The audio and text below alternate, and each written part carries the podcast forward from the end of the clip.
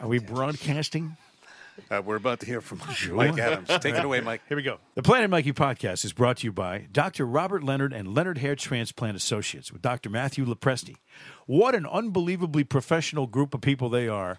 They, of course, fixed my hair. They are my hair doctors, and I've had my own hair growing now for 19 years, and it's lovely.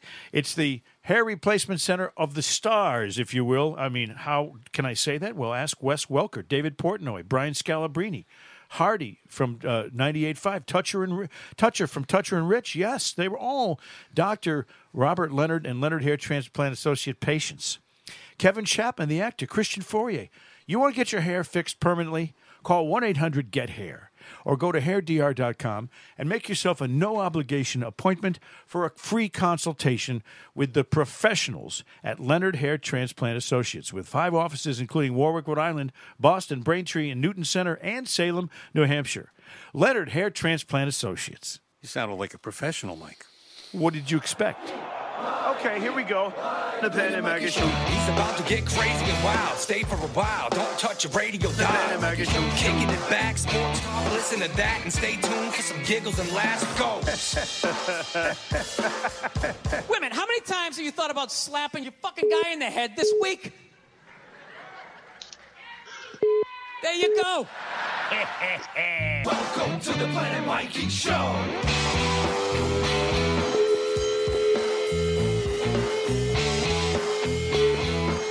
My microphone's not on. Uh, yeah, it is. And we have an incoming call. I mean, Jesus. Oh, we do?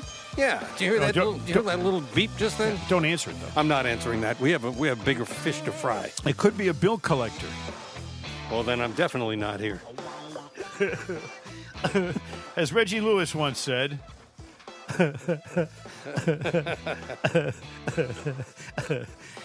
uh, this is we're back. By the way, I was gone for a week, and it was because of an illness in the family. M- me, I'm part of the family, and I was ill, and I haven't been sick in so long. Uh, and my my son Willie got the got the uh, type A f- influenza. Gave it to my wife Christine who gave it to my son Andy, who gave it to me, and all four of us were sick at the same time. I, I will say this though: I had the flu shot for old guys, the one that really, really is a very strong flu shot. So I didn't get super bad uh, symptoms, and I feel like hundred, maybe hundred five percent right now. Ooh, that's good. Yeah, so this should be a fabulous uh, podcast for a number of reasons. Bill Smith, Thank you. he's the one over there. Uh, ben Kitchen, Hi. He's the one over here. And live via a, a- a- a technology we like to call the phone. Yeah. We have Chris Price with us. Now, Christopher Price, if you're going to read his new book, you want to make sure you call him by the right name. Chris Price was telling me that when he's an author, he's Christopher Price. Right, Chris? Yeah, yeah. You know, it's it's for. I changed my byline back in like '98 or '99. Yeah. But you know what? If I'm talking to people, like I mean, I'm talking. I mean, Mikey, we know you. I know you. I know Ben. You know what, guys? Just call me Chris. Okay, well, I, Oh, that's gonna thanks, because uh, that's, that would save us a couple of syllables every time we mention You you. know why he does Christopher Price? It's an extra ten grand over Chris Price. There you go. There you go. It's all it's all about it, man. It's all about the money. You know, the other thing too, and for like two years in prep school, I was called Topher. Huh? If you take the second half of Christopher, as Yeah, opposed to Topher. just calling me Chris. Well, yes. Uh, My Yeah. brother's name is Christopher, and it, my mother called him Christopher the Gopher. yeah. Well, he had these teeth you wouldn't have believed. He used to bite a lot of really odd things too. But yeah, no, my older brother Christopher, uh, Chris. See, here's what here's the problem. My family was Chris Adams, my older brother. When I met my wife Christine, and everybody called her Chris, I said we can't call you Chris Adams because it'll sound like I'm marrying my brother. So I called her Chrissy, and she didn't like that because it was like Three's Company, you know. So now I have to call her Christine every time I open my mouth and talk to her. It's unbelievable. I dated a I dated a girl named Kristen, and the, the the people when we would go to like Thanksgiving or Christmas or whatever it was, it was man Chris and woman Chris. That's Whoa. the way people used to introduce us. So. Now, did you have to prove which was which at any given time? No, you didn't no, have to pull down your. yeah, yeah. You know that reminds me though. It's the Christmas season is upon us, and uh, I, I I saw I think the greatest name ever for a pizza place, and I I don't know where I saw this at Cape Cod maybe. Uh, the name of the pizza place was Cheese's Crust. Isn't that great? I don't know why that's not national already. You know. In any event, Chris Price, uh, who uh, God, I met you a long time ago. You were writing for the WEEI website. You've written for and contributed to a lot of people, including uh, uh, the Boston Globe, ESPN.com, right? Yeah, yeah, I've been around, man. I, I wrote for. I, I think I met you when I first met you. I was writing for the Boston Metro newspaper, the commuter newspaper. Oh yeah, Oh, yeah. I remember Yeah, that, yeah, like year, like twenty years ago. So I wrote, I wrote for them. I wrote for Bradford over at WEEI.com. I wrote for Bedard at the Boston Sports Journal, and uh, now I'm doing some stuff with the Globe. You know, you're one of the nicest people ever to work at the WEEI website writing department. What's that called? The, uh, what is that called? We just called it the website. Called the writing website. the, web, the website. yeah, I mean, I you were one of the guys. Everybody liked you. You know, you're kind of like Smitty. Everybody likes you. I don't know why. It's just they, they just do. But the, some of the guys in that department, I had a hard time with. Okay, and Minihane's Okay. one of them. Minihane was a writer in that department, right? Yeah, uh, yeah, for a while. Yeah. Yeah. And, and see, he's an, unlike you. He's an asshole. Uh, then we had we had Rob Bradford, who I always got along with. It turns out he didn't like me. Didn't want me doing the baseball show with him, the hot stove show. So he No, he, I can't believe that. he backstabbed me with the boss, Kevin. No, we like Rob. Well, he Well, Bi- Bill and I like well, Rob. he That's ba- and right. Chris I'm- likes I'm Rob. but he backstabbed me though. Never says he a bad did. word about you, you bum. He backstabbed me like you read about. Never mind all that stuff. That's all water under the bridge. I haven't even worked in that building in six years, so why do I give a shit? Jesus Christ. You know, I mean, we're here to talk with. By the way, Christopher Price, as he's known when he writes, uh, has written a new book. He's written books on the Patriots before, and now now he's got a book out, and it's called Bleeding Green. I'm going to hold it up for the camera for our video portion of the podcast. Oh, nice cover. Here we go. yeah, see how green it is? Bleeding green. It's got the I way. was lucky, man. I, that that thing looks beautiful. It really does. That that's the most beautiful cover for any book that I've ever done. Well, it really is. I man. think Chris too. It's got the greatest logo ever invented in the history of professional sports. Yeah, the Yep. whale. Yep. That Whaler logo is just like way out of that, that's a major market logo. And here it was coming out of Hartford, Connecticut. and the it lives city. on today every summer when girls walk around. Yep. Does it really? Yeah, the whale tail. Oh, I've, I've dated a few whales in my life. I dated one whale. She was all she did was blubber at me all the time out of her blowhole. anyway, uh, I could make some sperm jokes, but I won't. Okay, I refuse to. Anyway, Christopher Price has a new book out, and it's and I thank you. I just got mine, so I'm only. This is how far along I'm in it, Ben. You're about a quarter of the way through. A quarter of a way through.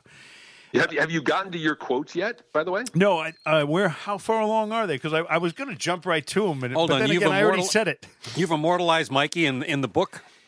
Yeah, yeah. It's about probably let's say almost halfway through because Okay. you covered the team, and let's. I'm not telling any you know tales out of school here. No. You covered the team for a while in the mid '80s, the early '90s, and you got to know some guys. You know, you got to know Dineen, and you told me some stories about you know drinking beer with Kevin Dineen and Lots hanging out with Ronnie Francis and stuff. So, so you're in the book, man. You got some good stories. I'll tell you what. We the, the maybe the most beer I've ever had outside of America was in uh, Montreal with you know Channel Three in Hartford. They they said I, I used to beg them for road trips, uh, and I'd say. Can I go with the Whalers on the road? Yeah, okay. They let me go. So we went to Montreal and Toronto, whatever. and they, I had an expense account. So they, I said, "Well, I got the best cameraman at the radio at the TV station. Let's get these guys together, sit them down, have dinner, and then just shoot the whole thing with video and get some stories." Love it. So we did that. It was Quenneville, Ferraro, Dineen, and Ronnie Francis, and me. And we sat around. We went to this Chinese restaurant in Montreal, and the guy who owned the place was a guy named Mister Yu. Why? His name was Y U U, and he. They had a lazy Susan in the middle of the uh, table, and they, he just kept loading it up with food. Every two seconds, he'd come back with another Chinese dish, throw it down, and then everybody grab it, be gone. They put another one down. We were there for two hours. Eat, these guys could eat, man. And we must have drank about 40 Labatt's Blues. And the stories started coming out, and they were absolute. You know, when you get guys drinking and relaxing, the stories are going to be much better. It's not going to be, you know, well, we gave 110% out there on the ice. And, you know, the, the, the hockey cliches, right, Chris? Yep, Dineen was always the guy, though, man. Dineen was the guy who was, you know, I, I talked to a bunch of dudes, uh, you know, who played with him, and he was like, Kevin was the social director. He was the guy who made sure that everyone was going out, everyone was having a good time, whether it was concert tickets or you know going out drinking or going out to restaurants. Kevin was the glue. Everyone talks about Ronnie, and we're going to talk about how great Ronnie was. But Kevin was the guy. He was the guy who kind of, you know, was was was the connective force, was the connective tissue with that team. You you had a story you told me, and I don't think this one made the book, but about how he was coming off the ice once in Montreal. Yeah. and he got hit with a beer. Yeah, yeah. The guy poured a beer right on top of him, uh, and that was that was at the old Forum. Yep. You know, and that was like the uh, when you go to the old Forum, you, you have a certain uh, demeanor about you because it's a it's like a chapel, it's like a uh, shrine, and this guy was poured beer. And Kevin goes to the to the uh, the security guards. He goes. He point. He goes, "Yeah, it's that fucking guy right there." Well, at least he didn't run or test him. No, and they threw him out. They threw the guy out, which was great. You know, I mean, that's the way a hockey arena should react when someone uh, uh, steps out of line. But yeah, Kevin was, uh, you know, he was the guy that was always playing pool, you know, at the bar, and he, you know, and he- the guy could drink too, and Yeah. even, even when he had Crohn's disease, you know, he could still drink. You know, which is a real art form. so now, what, what town in Connecticut? Those teams. Go ahead. Sorry. I was just going to ask you what town you're from because I, I didn't know that uh, in Connecticut. Where are you from? I grew up in Farmington in Suffield. My dad, get this, my dad taught at Miss Porter's. And so I was at Miss Porter's when I was like, you know, 9, 10, 11 years old. Yeah. And so, you know, if that wasn't enough to kind of, you know, warp your little, you know, your brain there, Yes. you know, growing up, Right. you know, it was, it was all whalers all the time. And Mikey, you can speak to this, man. The idea of big time professional sports in Connecticut. This was before UConn basketball was the all consuming monolith that it is now. Right. They hadn't you know, busted the out yet. Yeah, I mean, it was, it was the first taste of big time sports. We always had to go, okay, Bruins, you know, uh, Rangers, uh, Red Sox, Yankees. This was a team that was ours, and that sense of possession, man. When I was growing up in Farmington and later on in Suffield, that was Yeah. really cool. They were our team. Well, I went to Avon Old Farms, you know, for one year before I was unceremoniously booted from their from their roster. Uh, and and so I know Farmington well. In fact, I, I used to go to the. We used to have uh what they called mixers with Miss Porter's school. Oh, yeah. and we had them with Ethel Walker's school too. You know, and they were so, all the girls in those schools were snobby, but they were so rich. If you could put up with the snobbiness, you had something going. You know. Mm-hmm. yeah, I, see, I went. I went to. I'm, I'm with you, man. I went to Salisbury for three years. yeah. So I know exactly. I know about the the mixers, the whole bit. We used to go to those schools. We used to go to Westover. Sure. You know the whole the whole bit, man. I was right there with you. I know what So, you're talking. as a Farmington guy, uh, you know you're, f- you're obviously familiar for the, with the geography of the situation in the Hartford, just Hartford itself as a city, not having a professional sport. When the Whalers finally came in, everybody was enthused about it, and it didn't really matter how good or bad the team was at the early going. Yeah, everyone loved him. Everyone was all in, man. The the thing that really for me illustrates just how much not just fans but like politicians and the state and you know the team everyone was all in on him was when the when the first Civic Center collapsed in 78. It took people like 12 hours to say, "All right, man, we're going to build a new one. We're going to move to Springfield for a couple of years." And we, we're, you know, and the politicians and the business people and the fans and everyone got behind it. And everyone was like, "Yeah, we're all in. We're going to do this." The only time and this is a little bit of kind of a, a different comparison, but you know, this is the only thing that I can think of off the top of my head. The only time where we had a city kind of rally around a building like that was New Orleans after Katrina. Right, where right. people were like, "Look, we're going to rebuild the Superdome. We're going to make it bigger. We're going to make it better." Yeah. You know, the same feeling was there in Hartford, man, where people were like, "Look, yeah, this is our team. We're this is have our a building. new We're civic do this. center." We're going to make everything better." We're going to have a brand new civic center. You know, the Katrina thing too was, you know, that you had to. They were taking care of the population, and it only took them, I think, three, four, five years to get rid of the smell of bo in that building after Katrina was over, I mean, because there were no showers. You just walked through the Katrina mud and came came back into your your place. But the but the civic center roof fell in. Man, that was. They're lucky. There's a basketball game there that night. Night before, I mean, a couple hours before the roof collapsed. They're lucky Yeah. they didn't lose fifteen thousand people in the biggest disaster ever. Yeah, that that still blows my mind. That, that even though that happened, it happened overnight. It happened after a UMass UConn basketball game, and no one was killed. You know, there, there were I think there were four people in the building, and they escaped unharmed. Right. But it was just this big. You know, it, it could have been so much worse. That's Yeah. one of the things I say in the book. You know, it, it was horrible, and they lost the building and they had to rebuild and it took a lot of years. But Unbelievable. it could have been so much worse. It could have been the worst disaster in American sporting history. That's right. Could have been. It would have been parallel to that. Uh, remember that? What was that movie about the blimp coming into the Super Bowl and Oh, Black uh, Sunday? yeah. Oh God, that was a, who came up with that awful idea. I had nightmares over that. I've been in three blimps. I even dro- I piloted a blimp one time, and I'm thinking all I could think of was, what if I crash this into a stadium somewhere? Um, the book is called Bleeding Green. It's Christopher Price, A History of the Hartford Whalers, and he goes into great detail. And he spent a lot of time on this book. And you spent time on it during the pandemic, so you had time to actually sit there and do work instead of uh, watching uh, uh, Judge Judy reruns. Yes, exactly. You know, I mean, when and, and everyone went through their own story when it came to the pandemic, but look, it was really therapeutic to be able to go to my office and just close the door and write about the 1986 Whalers. You Yeah. know, just kind of put everything on hold and just kind of focus on this because everyone, you know, there was, there was craziness going on in the world, and so the idea of being able to focus on this was great. It took me six years from the start, from 2016 to 2022. And it was worth it, man. I talked to almost 100 people, including you, Mikey. You talked I to so bunch many people. players, you know, uh, you know, owners, fans, media, all sorts of people. You know what's everyone weird? gave me some great stories. My first time, this is an honest to God truth, first time I ever went to a professional hockey game was when I covered one for the for Channel 3. I had never been to a professional hockey game. I'd seen them on TV, you know, but I'd never gone, okay, you go cover the Hartford Whalers game. They're playing the, the Buffalo Sabres tonight. Okay, what the hell? I don't know anything. I didn't even know there were three periods. You know what I mean? It was like, I was totally confused, but obviously I learned uh, baptism by fire. I started, uh, they had me covering every single game from then on, you know, for the rest of my life. And it, uh, uh, it's such a wonderful sport, and you really can fall in love with hockey quickly. It's not just the uh, the fights, and I love the fights. Obviously, those are that's a great part of the game. But it's the quick, it's the movement of, of the puck. Everything has happened so fast, and it's not a difficult game to understand. It's just a really great game to watch. So, I became a Whaler fan first, uh, and f- fortunately for me, for someone who never had been to a hockey game, in my time covering the Whalers, I got to meet everybody: Lemieux, Gretzky, you know, obviously Gordie Howe. I mean, this this was an unbelievable experience for me, and I, to this day, I love hockey players as athletes better than any other sport because they're better people. Yeah, and, and one of the things, Mikey, and you could speak to this too, the idea of the community, and that's what still kind of blows my mind a little bit. That you could walk down to the corner, so you could walk to Stop and Shop, or you can you drive down to Stop and Shop or whatever, Big Y, and you would see Dave Tippett, you know, or, or you know that, that these guys were out in the community all the time. They played golf, they played charity softball. You games. might even see Dave Tippett without his teeth in, and that's a real horrifying experience.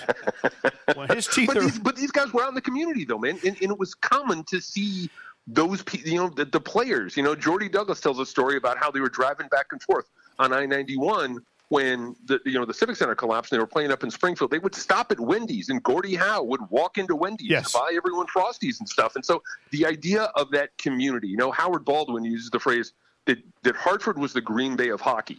And you know, it's a little bit of hyperbole, No, but, but it's, it's not actually- too far removed from the truth because it was that pretty great accurate. community. Yeah, it's a pretty accurate statement because of the because of the type of uh, community. And Green Bay is not Milwaukee, you know. Yeah. But the Whaler team, uh, you know, I, I got to know a lot of the guys really good because I was over there every single day. There were practices, and you know, so you get to know the guys a little bit differently when when you're there all the time. And excuse me, the um, some of the guys that were my favorites were obvious. Ron, I mean, Ron Francis, you can't find. Uh, by the way, he's uh, maybe the most difficult hockey trivia question. When you ask anybody, okay, Wayne Gretzky's number one in the history of hockey in assists. Who's number two? They never come up with Ron Francis. And he's number two in the history of the game. They say Messier, oh Lemieux, they oh, they name a, they name everybody but Ron Francis. That's the type of player he was. Unselfish, give the puck up for the good of the team. Uh, I mean, he was huge as an assist guy, and, and one of the nicest, most down to earth people you'll ever meet. He really was. He was the kind of guy, and you you uh, give, you gave me the best quote about Ronnie Francis for the book, where he said, "Look, he he would never let you down. You know, you could hang your hat on him morally and, and athletically because he's a guy. He's you know he's going to go out and score three goals against the Islanders. He's going to say the right thing to the media afterward. He's going to know everybody's name. You know, all the people who work in the building. He's going to know their name. Right. He's going to know. You know, it, he- he's he's just one of those guys who." gave the Whalers an identity at a time where they absolutely needed it, man. He was just he was the best. He really, really was. And I still you know still say that the trade to Pittsburgh was the worst trade in the history of hockey. March fourth, not only took them nineteen ninety one. out- it- go ahead, sorry. Ah, the pain. The Oh, pain. You know, the worst. Eddie Johnson trades trades him to Pittsburgh, and everybody was saying, you know, he Eddie Johnson had been the GM at Pittsburgh before he came to, to Hartford, right? Mm-hmm. So the joke was going around in the press room. Well, Eddie spent years in in uh, Pittsburgh trying to build a winner, and then he came to the Hartford Whalers and traded Ronnie. He's, and guess what? He's still doing it.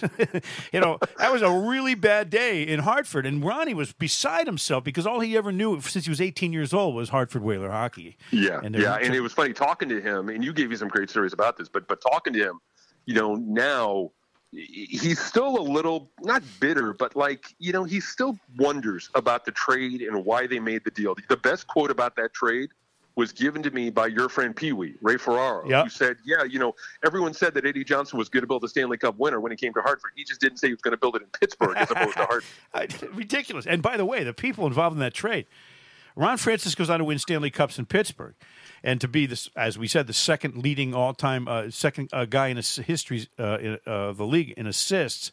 Also, you know, uh, a general manager of the franchise down in Carolina, and now he's he's running what the the Kraken.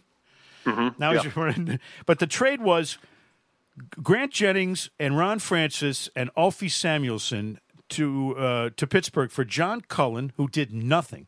Jeff Parker and Zarley Zalapski.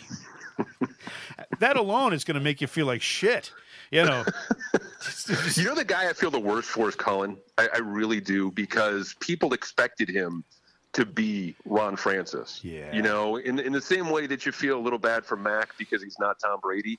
You know, people expected Cullen to be Ron Francis, to, to not only be the face of the franchise, but to score 50 goals, to set everybody up, to you know, to be the Chamber of Commerce superhero that Ron Francis was, and he just wasn't that. wasn't that at all, and that was sad for him. You know, but and again, I don't blame him. I blame the guy who pulled the pulled the trigger on the trade. You know, Francis Yeah. though he had they had an annual um, golf tournament, Ronnie Francis, you know, charity golf tournament, and uh, you know Ronnie has a special needs brother. R- Ronnie would not go out and schmooze with all the other rich people and the golfers, you know, and the donate donors. He would drive around a golf cart with four or five kids on the golf cart with him, and they were all special needs kids. And for 18 holes, he'd drive all over the course, saying hi to everybody and having fun with the kids. Never once did he uh, make a play toward the, you know, the commercial side of the tournament. After one of those tourneys, uh, like my son at the time, Scotty was eight years old, I think. What, oh, I love that. I love this story. This is in the book, by the way. I love this story. okay, well, I think he was eight, eight or nine, maybe you know, and uh, maybe even younger than that. And uh, I said, "Come, Ronnie, let's. I'm going to call my son and, and let's surprise him." You know, so he Ronnie takes the phone. Scott answers the phone at home. He goes, "Hello, Scotty," and Scott goes, "Yeah." Ronnie says, "Who's your favorite hockey player?" Scott goes, "Wayne Gretzky." Uh, then Ronnie doesn't even bl- blink. He says, "Who's your second favorite player?" Scott, thank God, he said, "Ron Francis." I said, "Thank you, Scott, for saying that." He could have gone on for days without. And it was just one of those, you know, that's the kind of guy he was. And uh, I, I, there's no athlete I've ever met or covered in the, my sports history that is a nicer, more reputable human being than Ron Francis. Yeah, yeah, I agree, man. I, I really, I'm, I'm right there with you. I Now, you talked. that- To, you, I'm sorry. You talked to. Did you? Did you talk to Gordie Howe after he passed away or before? I, I, I didn't talk to Gordy. I didn't get a chance to talk to Gordy. Go, you know, the guy who I, I, I didn't get a chance to talk to a couple of people that I wanted to talk to for this book. Um, Numi was another one. Yeah. uh, Oh, yeah. Who was you know who was just who was a treasure trove of information. But he kept doing this deal where he would point me in the direction of. You know, hey, I got this guy's phone number. Hey, I got this guy's email address. You might want to reach out to him. And I would always say, Numi, you know, let's sit down and talk because I know you got a lot of great stories. Like, no, no, no, no, no. We'll talk down the road and eventually, you know, we all know what happened. But Yeah. but yeah, it's it was it was there were so many great stories, so many great people, and you provided a, a bunch of them, man. You, you know, really, really, it, I, I really want to thank you for that. Also, I want to make sure while we're on here, I want you to tell the the Dave Tippett story when when Tiger Williams Oh, yeah, but connected with him with a, a slap shot right in the face. yes, I was at practice and I was eight feet away from this when it happened. Uh, in fact, I was on the side of the ice. I was it was very close to this when it happened, and both guys from Saskatchewan, which is if you want to find tough hockey players, go to Saskatchewan. You'll find that, and you might find a Holiday Inn somewhere that has a swimming pool, but that's about all you're going to find in Saskatchewan. So uh, Dave Tippett, who's a real, cool, but as a player was a real quiet guy, you know, uh, and uh, and and Tiger Williams, who had a reputation, maybe the most penalty minutes at the time in the history of hockey. This was his final season too. I think it was was it eighty seven or eight. And uh, Tiger Williams was a tough guy. He was a fighter, nasty, nasty, nasty person. So he took a slap shot from maybe six feet away from Dave Tippett, and the, the puck went screaming across Dave Tippett's face. Because Tip, Tip didn't have a, a, a, any kind of mouth, he didn't have any guard or anything. He just had the helmet. So the the uh, the puck goes, you know, right into his nose, and you could hear the sound of, of the mushing of the nose. It just basically knocked his nose pretty much three quarters of the way off his face, and the blood started gushing, and he skates off the ice because he's flowing blood, and uh, it was the most. It was a really honestly disgusting sound. And I turned to Francis and I said, "Oh my God!" I said, "Look, did you see that? Tippett's not. He's gonna. He's not going to play tonight." And Ronnie Francis says, "I bet you my house he plays tonight." Oh. I said, "What?" He says, "I will bet you my house he will be in the game tonight." I said, "His nose just got knocked off his face. Did you see it?" He goes, "He'll play. He'll play." Sure enough, that night, Tippett, he's got cough. He's got cotton balls shoved all the way up his nose, like stuffed up there, and, he's skating around, getting ready for the game, and he's and his nose is filled with nothing but cotton. It was really gross, uh, but it was typical of the Saskatchewan hockey player, and particularly Dave Tippett, who would come in an hour before everybody else to sharpen his sticks. You know, I mean, he was like he was so devoted to the sport. And I guess in, in Saskatchewan, what else are you going to do? You're not going to get laid. He was he was and you used the phrase, man. He was a Saskatchewan badass, and that was something that really stood out to me. It was funny. I talked to Dineen about that, and Dineen's like, "Yeah, man, he was you know he was he was definitely a badass. He was a guy who hitchhiked across the country when he was a teenager. He hitchhiked across Canada, Yeah. when he was a teenager, and the, the roster was filled with guys like that in the mid 80s. You know, they did such a good job. Emile Francis and Jack Evans did such a good job of putting together a roster of guys that were greater than the sum of their parts. And, you know, I always go back to the old Belichick phrase where, you know, it's not about collecting talent, it's about building a team. Right. They had a great team. They had guys like Tippett and Quenneville and, you know, it just glue guys who were there to to kind of contribute and make everything better. You know, and in that for me, th- those were the good old days. You know, for for that for that team from like '84 to like '87 or '88. Yeah. That was as good as it gets when you're talking about hockey, man. That that roster was fantastic, and I don't think it's any coincidence that literally like half the roster of the '86 team has gone into coaching. Uh, yeah, they're all over the place. I mean, Quenneville and Tippett himself. You, you know, the thing is too that uh, uh, Emile Emile Francis, the the cat. I have had a lot of conver- I had a lot of conversations with him, and I said he he had a really weird sense of humor. I said, I can't believe you played goaltender in the National Hockey League with no mask, and he went like this. He said, "Yeah, yeah, it's all over my face." you can see it all over my face. Uh, now, you, the guy that you really, uh, another guy who passed away tragically, who who would have been a great interview for you was uh, uh, Randy Randy uh, Randy Smith from the Randy Smith, yeah. from the JI. Yeah. What a he was a really good friend of mine, and I was, uh, uh, he passed away uh, I don't know, about ten years ago, I guess. And uh, but he he was involved with the, you know the f- pushing and shoving match with Ricky Ley and and all, he was the guy who really kind of got him going a little bit. You know, tweaked everybody in the Whaler organization because he would write whatever he thought was the truth, no matter what. It's too bad you didn't you weren't able to talk to Randy, but before he died, did you archive any of his old stuff? No, no, the the JI isn't online, and so you can't find a lot of it. And I went back and I got a lot of the stuff, a lot of the stories, um, the current stuff from newspapers.com, and the JI is not on newspapers.com. Oh, that's a shame. So Because yeah, my, but, my, but my- I, when I go got busted at a car wash, they had that article in the JI, and I would have liked to go back and look at that archive. you know, I got popped in a car wash on, on 420, uh, 1994, and the JI covered it like a, you know, it was a big story for them. Well, Well, it's it's that and real estate prices in Granby, right? You know, that's what the GI's got these days.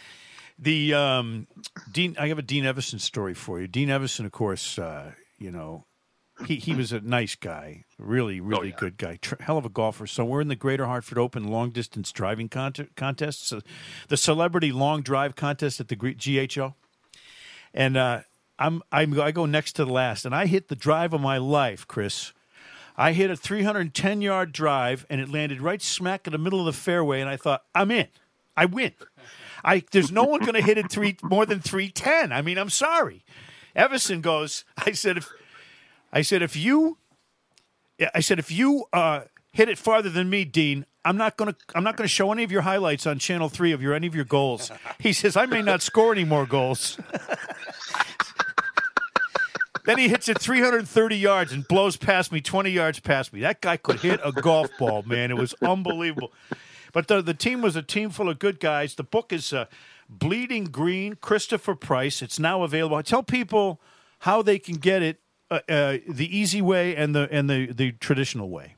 You can go to Amazon.com and just do a search for Bleeding Green. You can get it there. We were actually, for a while, we were the number one hockey book on Amazon. You know, we were, and I think Gretzky was number two. So suck on that, 99. and, and then you can get it at any great bookstore, you know, the Boston area, the New England area. I'm doing some signings. I'm recording the audiobook actually this week down here in Connecticut. So that's going to be that's going to be available soon Oh, uh, good. soon good. as well. Well, that's that's good. Now, Gordie Howe, uh, I spent a lot of time with him. We, we played a lot of golf together uh, at various times, and uh, I, so when when Gretzky was about to break Gordie Howe's record, you know, and Gordie was following him around at different games to be there when he broke his record. He came through Hartford. Uh, Gretzky did with the L.A. Kings, and my son Scott had an L.A. Kings '99 shirt and we were waiting for Gretzky outside the locker room because you know, hey, I was connected. I had a press pass. So uh, here comes Gretzky. Okay, he he signs the shirt, ninety nine Gretzky shirt, and then right behind him, about thirty seconds behind him, was Gordie Howe. So I said, Gordo, come come here, make this shirt worth something, will you? And so he turns my son around like he's going to sign the back of the shirt, and he's got a sharpie in his hand, and he signs Scotty's neck. he doesn't sign the shirt; he signs the his neck. You know, and uh, and said so. Scott didn't wash his neck. You know, obviously you go to, you bring that one to school and you say, "Look who signed my neck, Gordie Howe." Uh, so we were playing a softball game. It was a Whalers uh, alumni uh, uh, against uh, Channel Three for charity or something. I don't know. And Gordie, we're all done, and Gordie's signing a whole bunch of autographs. He sits down at a picnic table. Before he sits down to sign a bunch of autographs, he grabs Scotty in a headlock. And he sits down and he's signing for like 20 minutes with my son in a headlock. and he wouldn't let him out, you know. And every oh, he kept signing, kept signing, kept signing. This is go. He's going to be pissed. Then he gets up and walks towards his car, and he's still got him in a headlock. And instead of walking directly to his car, he walked him directly through this huge puddle It was in the parking lot. so Scott's feet got soaking wet, and then he lets him go finally. And Gordie gets in his car and drives away, and we're laughing. And we get in the car. I'm thinking, oh, Scott's going to be pissed. Scott turns to me, and says, "Dad." Gordie Howe had me in a headlock for half an hour. he was so thrilled, you know. But uh, I really love My, my, can, I, can, I, can I tell my favorite Gordie Howe story Yeah, from the book? sure, of course. Dave Debol, who played with him for a couple of years in the late 70s, told me this story. He, you know, you'd be in the locker room between periods, and you know the Whalers would be getting their ass kicked, and Don Blackburn, the coach, would be walking down the line saying, you know, saying like, Debol, you suck, Antonovich, you suck, you know, and then he would get to Gordie and he would look at Gordie and just kind of keep walking. Hi, Gordie. And he would, he would keep going down the line and kind of cursing out the rest of the guys, and then Gordie Howe leaned over to Debol once and said, "Kid, don't listen to the coach. They don't know what the fuck they're talking about." Gordo was tremendous. He played in a uh, a Whalers uh, alumni game. This is when he was like sixty, you know, really old. Chuck Kaiton and I were doing the play by play. It was a fun, Chuck. yeah, great guy. And so we're doing the play by play for this, like you know, uh, exhibition hockey game. It's the Enfield hockey coaches against the Whaler alumni. Now you know who's going to win the game.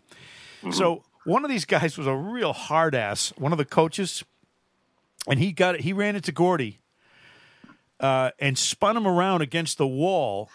It, I don't know why he did this, And then so Gordie grabbed him by the shirt, skated with the puck and the guy. He's got the guy in his left arm and he's got the puck in his right. He shoots it over to Peterson. Peterson shoots and scores.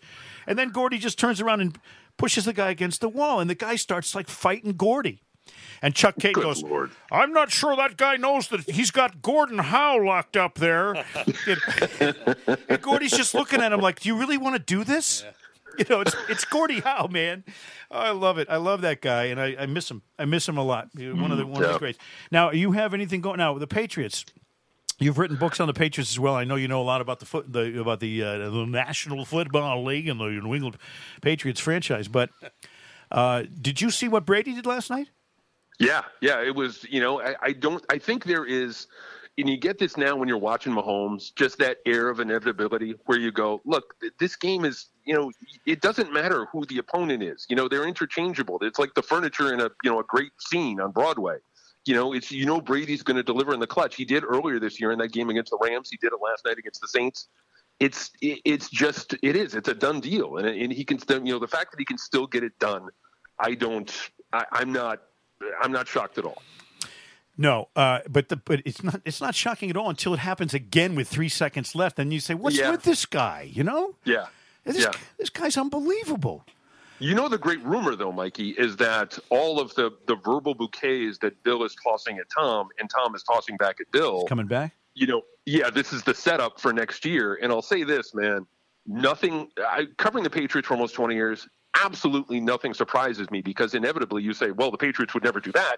And, you know, they turn around and do that. So I wouldn't rule it out completely. But look, you know, I, I, I think it's the, the, the best way. Look, as a sports writer, you're rooting for the best possible story. Sure. And that's the best possible story under any circumstances. but the guy keeps putting exclamation points on his own unbelievable story, and, and it's you say, "Well, okay, he's all Yeah, well, the other guy's putting question marks on his. I know, but they're both they're, both teams are six and six. You know what I mean? It's kind of ironic that that uh, that that's the case. my my biggest question would be if Brady, if that does happen, if Brady does come back, do you think he looks at Matt Patricia and says, "No, no, no, no, no, no, no, no, no, you're not calling plays for me, pal. No, we're we're, we're, we're doing something I, different." you I'm not going to take my play calls from a, some guy who looks like Stromboli from the Pinocchio movie. That's not going to happen. Uh, Christopher Price, as you would see on the cover of the book, uh, it's uh, it's the full Christopher. Yeah, Christopher. Christopher the Gopher. Salisbury, huh? Salisbury. What was the what was your nickname over there? Salisbury what? The Salisbury Raiders, I think, if Oh. I remember. Wow, that was a long time ago, man. I think we at Avon Old Farms were called the Winged Beavers. I swear to God.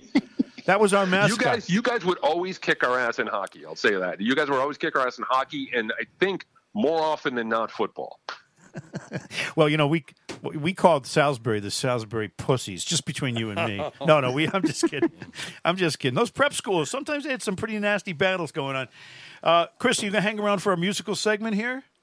I can hang around for another few minutes. Yes, sir. Yeah. Well, this is only going to take two minutes. We got Joe and Jerry. They do our Castiglioki every single week, and we thought we'd uh, spice it up with a little Christmas music. Here we go. Joe, Jerry. I'm right here, Mike. I'm over here too, Mike. Just hear those sleigh bells jingling and ring tang tangling too. Come on, it's lovely weather for a sleigh ride together with you. Outside, the snow is falling and the friends are calling you who? Okay. Come on, it's lovely weather for a sleigh ride together with you, Joe. That's Shaw's. Giddy up, giddy up, giddy up, let's go. Look at all the yellow snow. We're riding in a wonderland of snow. Can you believe it?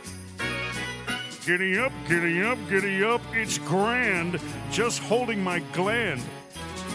We're gliding along with a song, Joe. Wintry fairyland. Our cheeks are nice and rosy, and comfy cozy are we. We've snuggled close together like two birds of a feather would be. Let's take that road before us, sing a chorus or two. This song blows. It's lovely weather for a sleigh ride together with you. There's a birthday party at the home of Farmer Gray. He grows weed It'll be the perfect ending of a, a perfect day, Joe. I think you'll agree. We'll be singing the songs we love to sing without a single stop. At the fireplace, where we'll watch the chestnuts pop. Troop, Pop, pop, pop. a happy feeling nothing in the world can buy. As they pass around the coffee and the pumpkin pie from Shaw's. It'll nearly be like a picture print by Currier and Ives. You know who they are, Joe? These wonderful things are the things we remember all of our lives. Just hear those sleigh bells jingling and the ring ting tingling too. God, I hate this song. It's lovely weather for a sleigh ride together. Screw you. Outside, the snow is falling. The friends are calling. Yoo-hoo! Come on, it's lovely weather for a sleigh ride together with you and Johnny Mathis, the African Queen, Joe. Oh, you had to go there, Troop. That's nice. Guy's 90 years old if he's still alive.